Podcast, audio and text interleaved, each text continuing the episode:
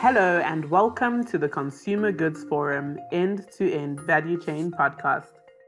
My name is Joelle Mbuya Leclerc, and in this podcast series, you'll be hearing industry insights from experts working towards collaborative solutions that benefit the entire value chain. I'm away on maternity leave at the moment, but I'm delighted to leave you with end to end value chain director Rudy Hagedorn, who is your new podcast host while I'm away. Over to you, Rudy. Hello, dear listener, and we are here today with uh, TJ, founder and CEO of Tech1, based out of Princeton, New Jersey. TJ, how are you today? I'm doing very well, Rudy. Good evening to you. So, you chose a very specific topic. Uh, what would be the title of our session today, and why did you choose it? Let's say, let's call it transparency reimagined. I like talking about transparency in the supply chain perspective, of course. Excellent, excellent. So starting with that as a keyword, TJ, what are the greatest challenges to supply chain transparency today? Yeah, I think it's it's it's a dub, it's a two part answer. The first part I believe is around the lack of intent in the industry. A lot of people have kind of got into a mindset where they think and they believe uh, very seriously that transparency is not achievable, uh, especially with global supply chains nowadays. They think it's not achievable, it's not doable, so why waste time? And uh, that's something which bothers me because I've been in this business for over 20 years. And at given where we are today, 2020, we have the tools and the technology. The only thing we don't have is the intent from the part of companies to be able to drive it. Yes, the supply chain is bigger and more complex than it was 15, 20 years back because you know the sourcing is global. But with the uh, you know the advance of technologies and the crazy way it's been in the last 10 15 years the problems are extremely and easily solvable. So i'll just go back to the lack of intent as my first and biggest uh, hurdle in driving uh, transparency if that makes sense. Oh perfectly. Um, looking into where we are today i get lots of questions on blockchain, cloud, and others. And now you being an expert, how could blockchain and cloud tech help with data capture and sharing in the, let's say, a food supply chain? Yes, so these are enablers. I talked about technology being an enabler to uh, enhance transparency or enable transparency, right? So for me, blockchain and the cloud are two fantastic tools, technology tools to enable that. What, how do they work? So the cloud enables that when we cap, again, supply chain transparency goes back to data capture across the supply chain. It's very simple. It's very simple rules. The two things we are doing, we are in, in linking the supply chain partners together and sharing their data with each other, right? So if you think of a world where you have supply chain partners all over the world, there is a supplier in Vietnam who's sending his products to Turkey, who then gets shipped to Germany, who then get manufactured and shipped to the US. You're talking about lots of different locations. So what happens is we now have the tools, be it mobile technology or the cloud infrastructure you specifically asked, using which we can capture data and instantly share it on this cloud platform, which was something which was not something we couldn't do 5, 10, 15 years back. And then we have something called blockchain, which in, in, ensures that the data which is being captured is secure. Because what blockchain does, it's not solving an existing problem, but what it's from a point of view of capturing data, what it's doing is making sure that when people put the data in, they have a little fear because once data goes onto a blockchain, it is something which is, it's, as we say, blockchain is immutable. So it's very difficult or rather impossible to change the data and get away with it. So blockchain basically keeps good habits in place so that people have a fear of, I won't say fear of God, but the fear of blockchain when they put in data, knowing that they can't mess around with this. So blockchain helps there and the cloud infrastructure helps with basically capturing the data in real time which is a complete game changer. Very simple stuff, but complete game changers. Yeah, that's uh, yeah. Thanks. That's very very clear. Um, this sounds a lot like a lot of tech. Uh, I mean, we all talk about digitization these days, and you need to digitize. And with with the current pandemic, uh, there's a big rush to digitization. Uh, but in your experience, what are the implications of companies not putting more effort into tech traceability? I think the the implications are purely business uh, because uh, we, at least I see the world very clearly from the point of view of a consumer and and and as a consumer i am going to demand transparency or rather i am demanding transparency in what i'm consuming.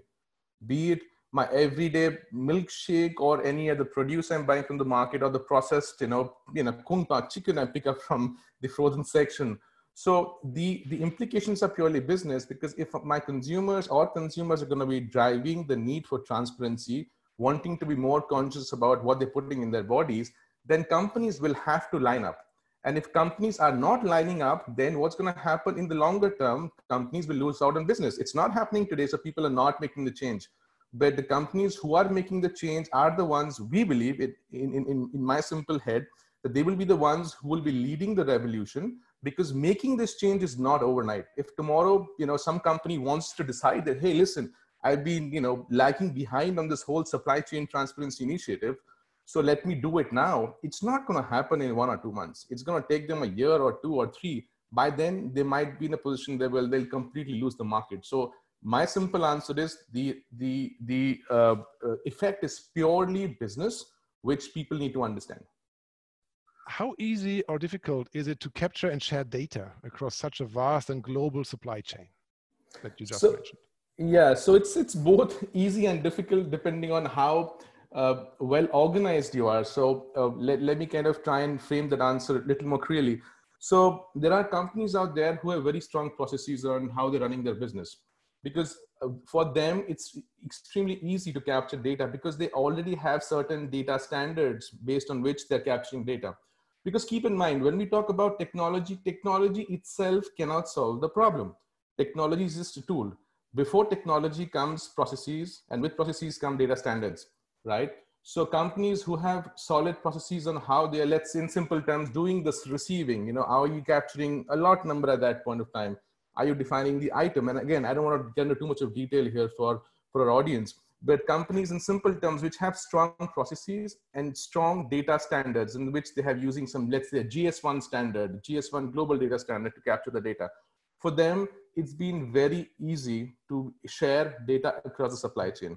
For some other companies who do not have their act together, these are pretty decent sized companies, and you'll be shocked to kind of see that there's certain big companies out there who are just running their business like you know it, it's like crazy.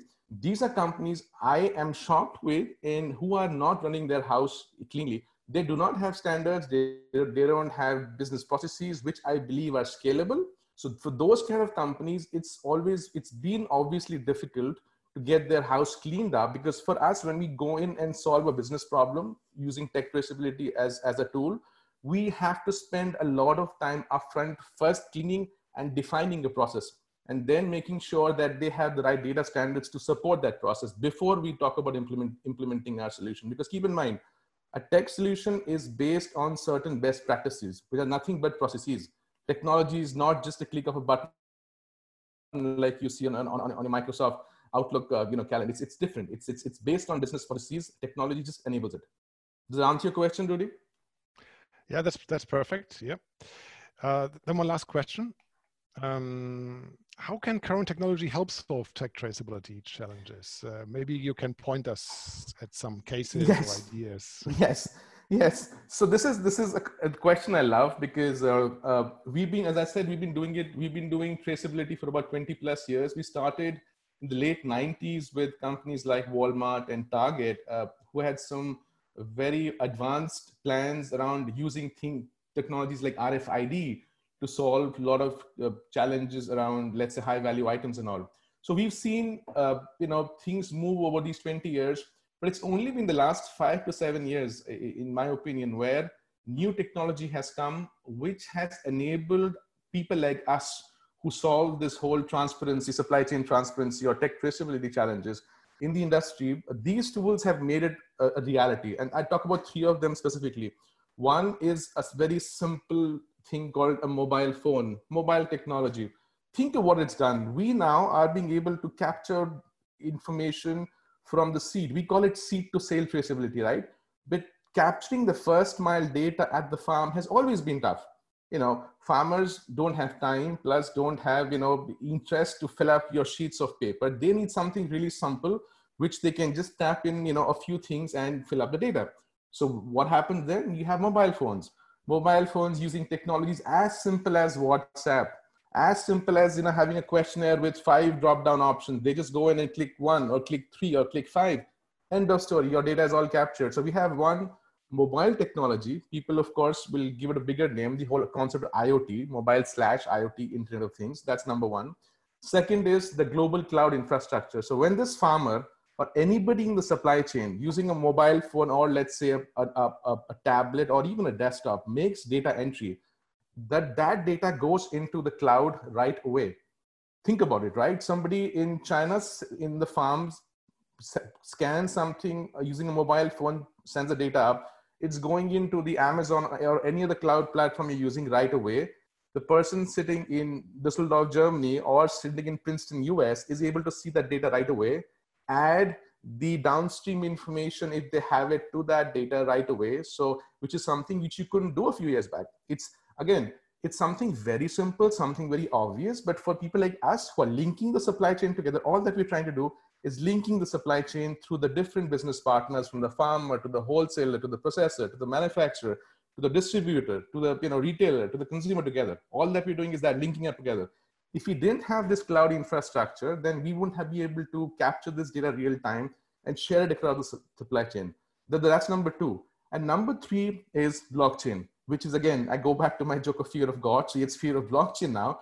So people don't mess around, you know, trying to fill in the wrong data. If you do that, you are liable because I can come back in three years' time and say, you know what, Rudy, you filled up this data on September 24th, sitting in your room, and you said this data is correct because you have your system has that thing logged in. And now you're saying you know in 2022 in july when audit happens when fda is knocking on your door and say rudy what happened? You're saying oh i didn't do it. Of course you did it because we have all the data in the blockchain. You went and tried to change it three times. I see it because on the blockchain i have these three edits. I can see that you went in on the 27th tried to change it. You went in on december 14th to try to change it. So there's no running away. So i talk about these three pillars which have enabled you know, companies across the globe to solve this problem in a very easy way. Very clear. I think uh, for some people, so. the concept of blockchain might might be much clearer too. okay. All right, I hope so. TJ, we have arrived at the end of our time here. If people would love to discuss with you more um, and know more about you and what you and your company do, where can they find you? So they can reach me on my uh, on my email, which is tj at tag one. And uh, i'm on linkedin. My real my full name i have a long indian name uh, so it's Trinanjan. so i'll say t-r-i-n-a-n-j-a-n gupta. I'm i can you can find me on linkedin as Trinanjan gupta. And my cell phone i've always given my cell phone out. You can please also reach me on my cell phone. It's a us cell phone. It's 302 932 3406. So anytime you guys want to reach me, you can ping me on either of these three platforms. Excellent. Thank you so much for your time today, TJ. Thank you. And uh, I hope we stay in touch and, and, maybe can convince you also to give us an update eventually on how things evolve uh, in the tech sector. Of course. Thank you, thank thank you, you. today. And thank you very much to our listeners for tuning in to yet another episode of the End to End Value Chain podcast and be sure to catch the next one.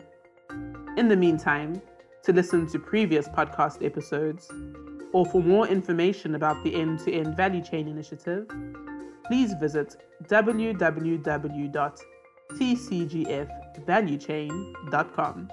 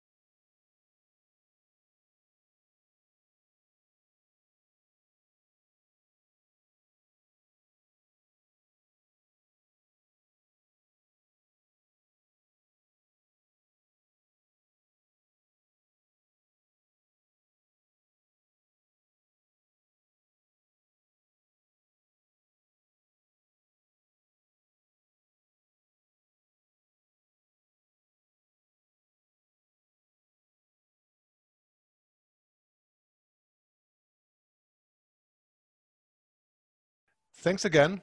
Good stuff. And we hope you like this podcast and that you join us on our next one. And if you're curious and have not read the recently published blog post with Rebecca, please head to our website and look it up. Thank you and goodbye. And thank you very much to our listeners for tuning in to yet another episode of the End to End Value Chain podcast. And be sure to catch the next one. In the meantime, to listen to previous podcast episodes, or for more information about the End to End Value Chain Initiative, please visit www.tcgfvaluechain.com.